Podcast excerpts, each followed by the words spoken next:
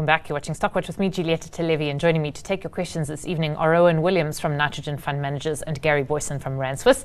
If you'd like to send questions to us, please SMS 41392, email stockwatch at bdtv.co.za, or tweet us at businessdaytv using the hashtag Stockwatch. Rowan, Gary, good to see you both here this evening. Rowan, if I may start with you, a decent day for the JSE. Uh, of course, we're in the grip of stage six load shedding, so everyone is very, very grumpy about uh, the conditions of mm-hmm. South Africa. But the market's actually doing quite well, and it, it, it seemed to be fairly across the board. Yeah, yeah, it was a bit of a strange day because for a good portion of the session uh, there was not much going on. The market was actually drifting down. And then in the afternoon, there was sort of a, a fairly strong rally, and the, the, market moved up to end towards its highs. I think we had uh, we got a U.S. Uh, bank holiday today, so that always uh, mutes uh, sort of market movements. We are seeing sort of just a choppy sideways mm. market uh, moving up and down, as you mentioned. The mood locally is not great. But what um, some investors, yeah, may have, uh, forget is that up to around 60% of the JSE is foreign currency denominated if you take direct uh, sort of uh, rand hedge stocks plus those that earn uh, earnings offshore. So, notwithstanding, yeah, the sort of glum economic conditions locally, we're actually seeing a fairly strong market. So, but the rand is uh, the weak rand is helping that. So, mm. I think we're just going to move in a bit of a sideways pattern. We're obviously waiting for the budget speech on Wednesday. Yeah. Um, that'll be a bit market moving, but um, yeah, it's difficult to see sort of locally what's going to sort of get us out of the, the local malaise uh, in the short term. Yeah. Okay. Well, let me move to specific um, issues, Gary. Um, and if we talk about a a, a, very locally focused stock that, however, has a, I suppose, international component. It would be City Lodge, which, of course, um, international component. What I mean by that is maybe the tourist market that it can tap into, and um, it seems to be doing very well in the Western Cape in particular. And it came out with a trading update today that seemed really decent. There's a couple of questions about why its shares fell. So well, yeah, those are the questions really. Um, despite notwithstanding the trading updates, why did the share price come off today? Any thoughts? Why, why did why did the shares fall? Uh, so good question.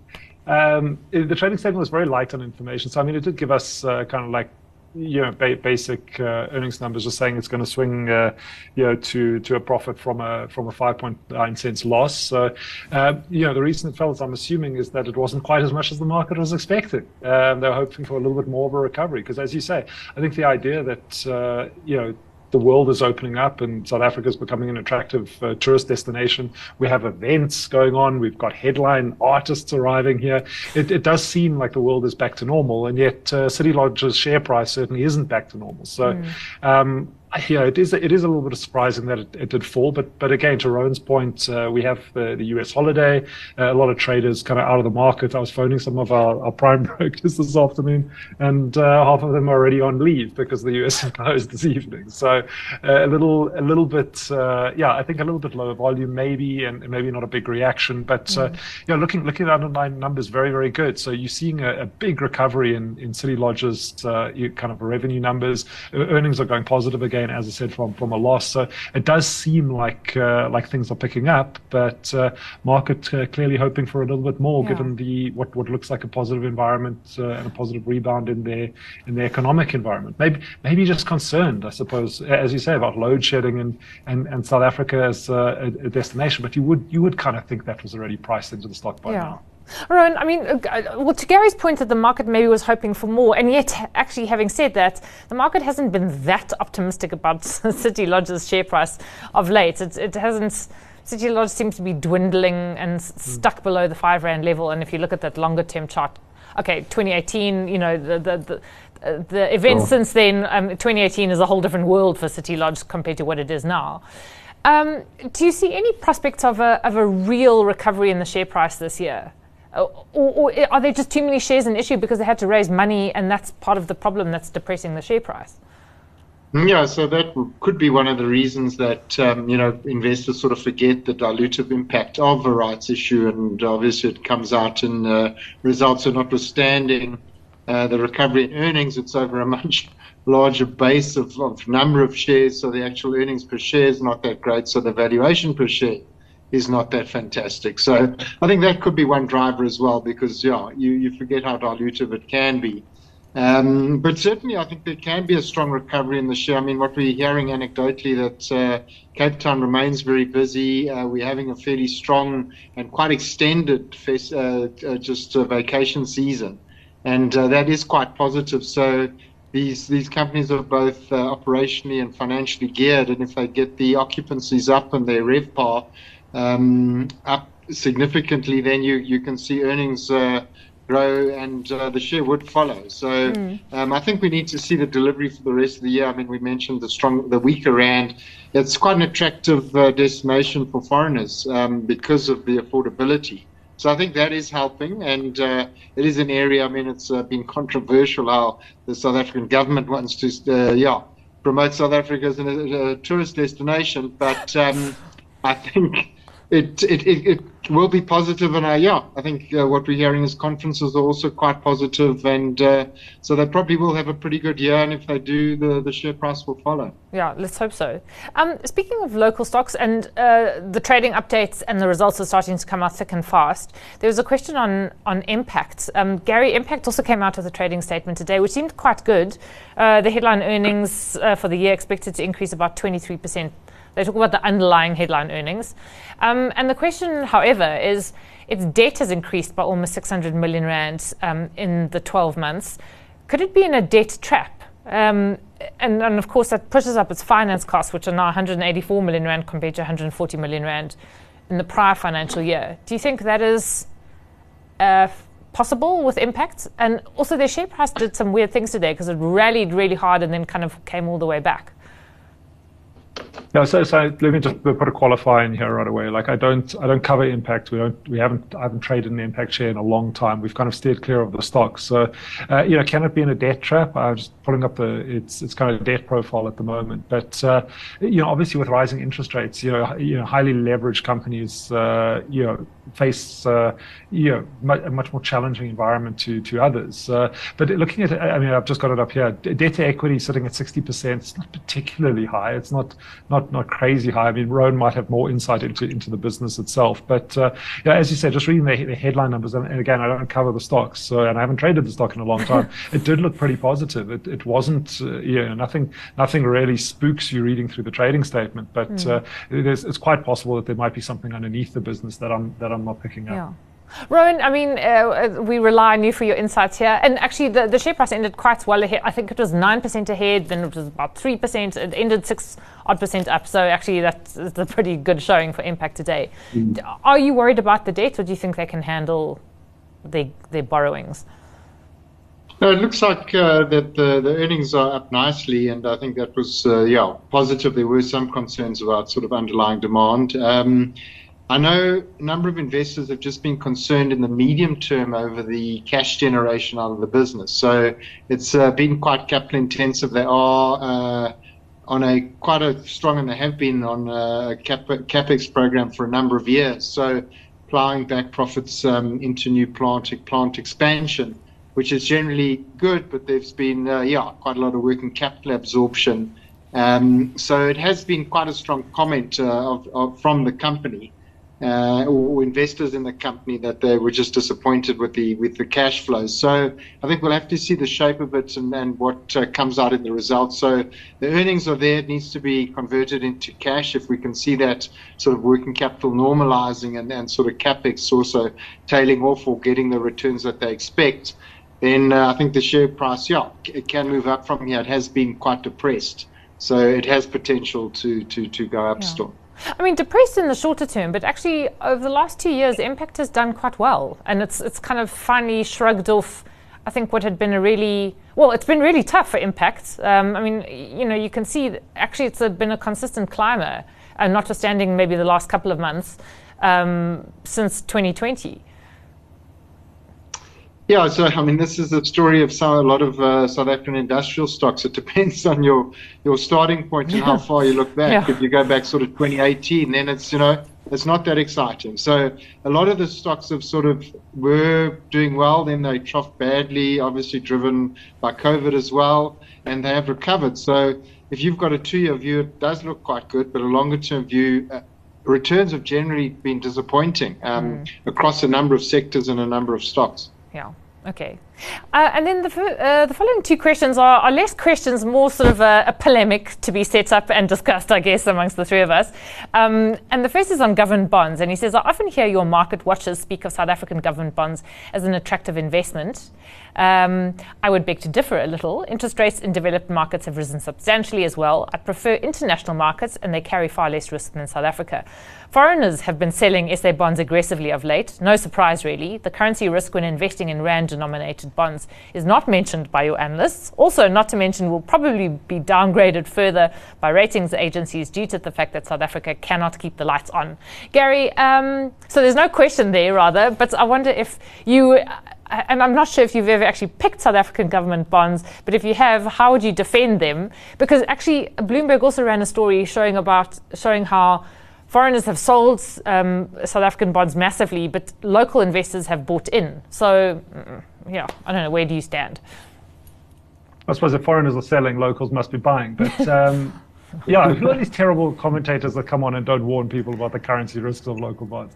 So I have actually picked. Okay, so I have. I didn't really pick a, a government bond, but I, I did pick uh, a, a one-year deposit. At, uh, it was a Nedbank one-year deposit actually a, little while ago. And the idea was that it was just there was kind of a, it looked like a mispricing in, in kind of like the, the curve um, that they, you were just getting an insane rate uh, on a one year deposit. And it wasn't to say this was the, the optimum investment for, for the base case optimum investment. It was just saying, hey, if you're looking to fix fix uh, for one year in South African rand, there, it, this looks like an interesting an interesting idea. But uh, the, the, the comment is 100% correct. Uh, you know, whenever you're buying a government bond uh, or, or any bond, you, you know that, is a ZAR based bond essentially um, you are taking currency risk. There's no question about that, unless I suppose you're lending money to the South African government in dollars, in which case there, there isn't the same currency risk. So it's it's a very very broad statement if you want to put it that way. But uh, but absolutely, obviously, if you if you're buying a South African bond, you you, you it's part of a South African strategy, and, and you've got to take the currency risk as well. I, I think uh, what a lot of people don't appreciate, and, and, and especially people that are very negative on the currency and very negative on South Africa, and say, oh, well, international markets are always going to offer better opportunities. Uh, you know, in, in yield terms, our yields are very, very high. And uh, if you do, do get a currency blowout like this, and you see the currency go to you know 1850 to to the dollar, and you're going to go and pick up a six-month South African bond and, and pick up you know a decent yield on that bond over six you know over six months, uh, with the view that your currency can get stronger. And I mean, we know how how volatile the South African currency is. You can often generate a decent yield and then benefit from the the kind mm. of almost the reverse swing of the currency on the way down. So there's definitely a space for buying South African bonds. There's definitely a space for trading South African bonds.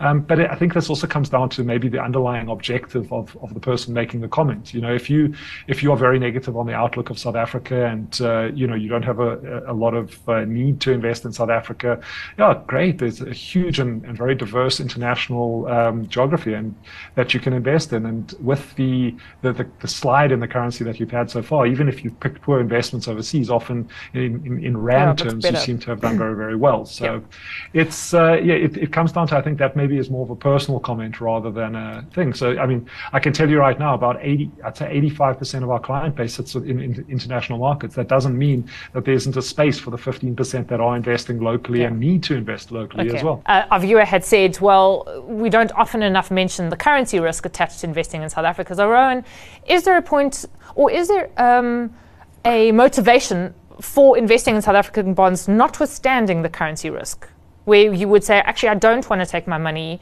um, um, to offshore um, bonds, um, even though their yields are, are, now definitely higher than they were a few years ago. I mean, w- what's the case?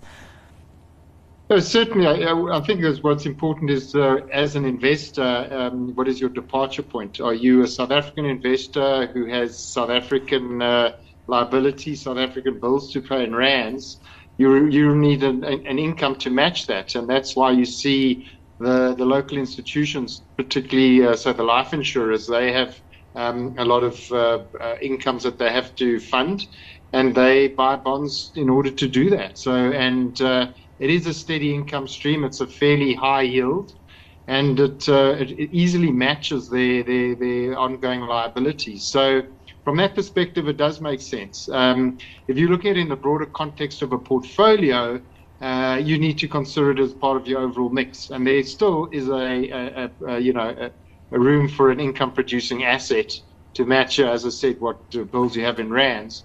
And uh, if you remember, if you've got a pension fund in terms of uh, yeah, Reg 28, you've got to have a fairly large uh, portion in, in, in, income bonds anyway, so you'll mm. probably be exposed to that. So okay. you just got to think about it, but it uh, can make sense, certainly. Yeah, okay. And then the same viewer um, sends an, uh, an, email, so I'm just going to wrap them up there. Um, um, and he says, as a corporate governance expert, I'm alarmed by what I regard as poor corporate governance from Coronation. They themselves are investors and should understand that the market needs to hear more details regarding their tax woes, including how much SARS is claiming and how exactly their problems arose. A very important facet of good corporate governance is transparency.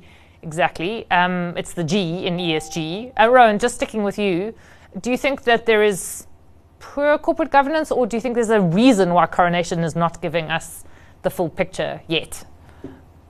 Well, it's interesting because uh, the um, judgments are a matter of public record. So uh, we took the time to go onto the internet and uh, go to the Supreme Court website and download the judgment and read what it was all about. So it is out there. So you you you, you can do your own homework, um, and it relates to um, Coronation's foreign subsidiary, uh, the earnings between 2012 and 2017 uh, there was uh, a certain interpretation of, of the taxation of those, uh, and the, that was initially the Western Court, Western Cape Tax Court ruled in, in Coronation's favour. So I think they felt that there was a low risk of an adverse assessment. Um, but having said that, uh, the recent judgment uh, turned that around in the Supreme Court. So um, and it is has become quite a shock. And I must admit, us as uh, shareholders in Coronation, we're also yeah. quite unhappy. I think the problem was the quantum um, involved, and and uh, so there may have been a, from the management's perspective, a low risk of an adverse judgment, but. The, the, the, the quantum involved is substantial and uh, kind of doesn't really make sense relative to the potential earnings, but obviously it, it, it stacks up. Mm. And uh, so I think that's where a lot of the, the disappointment uh, stems from. So I think they could have been uh, more transparent in, in, in retrospect and, and, sort of highlighted the risks uh, instead of it coming out as a bolt from the blue. But yeah. you can assess uh, the, the facts uh, in the public domain. Okay. Gary, I mean, the, quantum, and if you look at the, the coronation share price, it's actually okay, it had a bad year last year, but it's actually only back down to where it was at the start of January. Um, I mean, is that, would you say, where the share is now, uh, having given its rally uh, to above, you know, to, to sort of mid, uh, you know, above 35 Rand a share, and given where it's now back, is that the quantum of the fine that they face? Has the market now priced it in? Or is, is the market getting it wrong? I mean, or you know, so, which is of course the big question for would-be investors in Coronation or holders of Coronation shares. I want to give my answer, but I see Rowan furiously shaking his head there. I think I think we should let, let, let Rowan answer this one. Okay, Rowan, do you think yeah. you know what I mean? Yeah. Uh, yeah, I mean, so we have looked at it. So basically, they said they're going to skip the interim dividend. Yeah. Um, so the quantum's around 700 million rand. So I mean, that is a large number in anyone's books.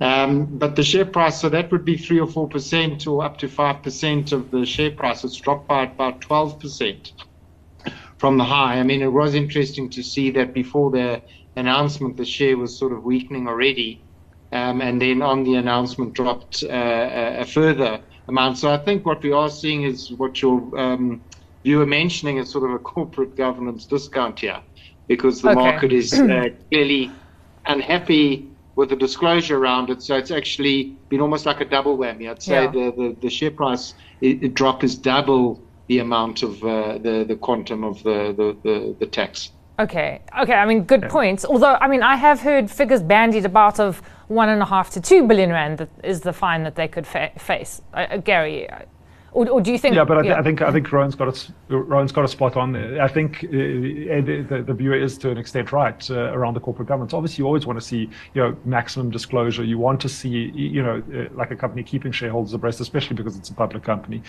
Um, now Yeah, now absolutely. There, there, seems to be a risk premium starting to be built into this. You know, where there's smoke, there's fire, and where, where suddenly this wasn't disclosed, what else hasn't been disclosed? And I mean, mm. I think there's a lot of South African investors or, or investors in South African firms that uh, Steinhoff might have been 2017, but it's still very fresh in everyone's memory. And uh, you know, the idea around corporate governance and the idea that there can be funnies in, in even our biggest uh, companies uh, is a very real possibility. And that's why I think you know there, there is a discount being applied here, and people are maybe rather being safe than sorry when there's uh, when there's a lack of uh, transparency. Yeah. Well, you certainly hope it's not from you know the the moral arbiters, which asset management sometimes you know, p- well is and purports to be. Um, so you hope that that's not the case. Um, moving on, uh, just back to the, the bonds, um, a, viewer has sent in a subsequent uh, question saying, uh, um, My question is, how does one access international bonds? Can ordinary citizens buy a US government bond, for example? How would one go about it? Gary, just sticking with you because you have, uh, especially a sort of a, a big international um, offering, um, yeah, how, how would one go and buy US bonds in the South African market? Yeah, there's there's there's there's plenty of of platforms that, that will give you access to to international markets, and usually for retail investors, the, the, the issue around buying, you know, let's say direct U.S. Treasuries is, is just the, again the quantum. We use this quantum word way too much, but it's the quantum. A lot of these the, the tranches are just very very big, um, but yeah, there's plenty of proxy products that you can buy as well. So you know, good international platforms should open you up to to bond you know to bond markets internationally, and even as a retail investor, you should be able to either go and buy buy direct bonds. There's also a lot of mutual funds overseas that will give you, uh, you know, if you if you're looking at let's say shorter duration bonds and you want to kind of have a portfolio of bonds so that you're not exposed to a single credit risk, or you, you know you want someone that is an expert in kind of rotating from one duration to the next. There's there's plenty of mutual funds that will give you give you access to the underlying bond market overseas. I mean, I'm talking like you know almost hundreds of thousands of different options for clients. So okay. uh, I can tell you the exact platforms if you want. But, yeah, just a, uh, I mean, can, just, you mention a couple? And, can you? Oh, okay. Yeah, yeah. So, so, I mean, we, we yeah. So, so, I mean, phone Rand Swiss and we'll sort you out. But I mean, you know, there's uh, obviously we, we run specifically through Saxo Bank and through Swissquote, and and okay. both have bonds, uh, international bonds available to clients. So okay. just just bear in mind that there is a level of uh, appropriateness testing that that uh, you know a broker would have to do before allowing you to buy it. You know, you know, South African buying in the international markets so that you understand the instruments that you're buying. But if, if you can demonstrate that you understand the, the market that you're operating in, um, there's no, no reason that you can't operate in. Okay. Um, and then just a question on international stocks uh, before I get to your stock picks. Um, there's a question mm. on uh, thoughts on Credit Suisse. Is it worth a swing at? Rowan, I mean, Credit Suisse has been in the news for all the wrong reasons. I don't know if you've ever looked at this and thought, hmm, yeah, this looks tasty or stay well clear.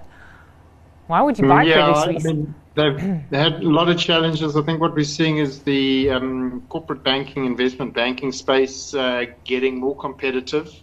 Uh, there has been uh, a lot of sort of uh, misplaced risk. I mean, if you look at those uh, junk bonds that, uh, yeah, the various big bulge bracket banks we're, we're, backing like um, just the, the, the Twitter acquisition bonds um, I think there could be a lot of bad risk on, on the books, and I would rather go for the bigger, more established businesses that have sound risk management principles and go for a safe bet because I think it's not worth taking the risk on sort of uh, a bank that may be moving out of that bulge bracket and then the, the, the overheads are there without the, the turnover, mm. and it may not be the best proposition. Okay. Sorry, what is a bulge bracket for the uninformed among us? Yeah, so the Goldman Sachs, Morgan Stanley, um, I guess Credit Suisse, HBS, HSBC, those are really the top tier banks globally. Okay. Um, and I guess it used to be in that space, but given its challenges and uh, I guess the impact it has on its brand name, maybe it's falling out of um, okay. that that yeah that company, and then uh, it's more of a follower and a chaser and it's not a great position to be in for, for that kind of risk. Yeah, and they haven't actually seemed to cover themselves in glory for many, many years. Um, uh, Gary, I shall get onto stock picks if, if you don't mind. Um, what would you be buying if not Credit Suisse? Should we do Credit Suisse again? No. Um, yeah, I'm going to go with the MTN. Uh, it's uh, it's not it's not the same YOLO trade that I did in Credit Suisse a while ago, but uh, yeah, MTN. I think uh, yeah they, have got the Ghanaian uh, tax issue behind them. Uh, they've recently been awarded a, a, license by the Nigerian central bank around essentially rolling out financial services to the Nigerian market. That's around 30% of their business. Their market cap is still equivalent to Vodacom, although they have far more users. And, and for me, that's an opportunity for them to increase ARPU and uh, and and really take the business to the next level. Of course, it is a risky business because it operates in uh, territories across Africa, which uh, you know are, are, facing a little bit of a squeeze in, in the difficult uh, environment that we've seen in the post-COVID world. But uh, but to be entrenched in, in, in populations that have you know positive demographic dividends uh, for, for me in a, on, in the long term is very very exciting. Yeah. Okay. Great. MTN for Gary. Rowan, how about you? We go with Advtech, and it's, uh, say, a bit of a safer bet. A private education group. What we do find um, is uh, it's due to uh, report and their their results and their consistency of uh, their uh, generating growth has been uh, exceptional. I think they somewhat, yeah, uh, they're immune to sort of load shedding and the general economic malaise that we we feeling, and they're still seeing secular growth. Um, we saw actually Curro's numbers were quite good, enrollments were quite good. Uh, their Advtech also has uh, tertiary education and also expanding into Africa. So ticks a number of boxes. Um, the share hasn't moved too much actually in the in the short term, and I think it could uh, improve on on the results announcement. Let's hope so. Uh, Rowan, Gary, thanks very much for joining us this evening. Nice to chat to you both. Uh, good to see you. Rowan Williams is from Nitrogen Fund Managers. Gary Booysen is from Rand Swiss. And Stockwatch back tomorrow night. Have a good evening.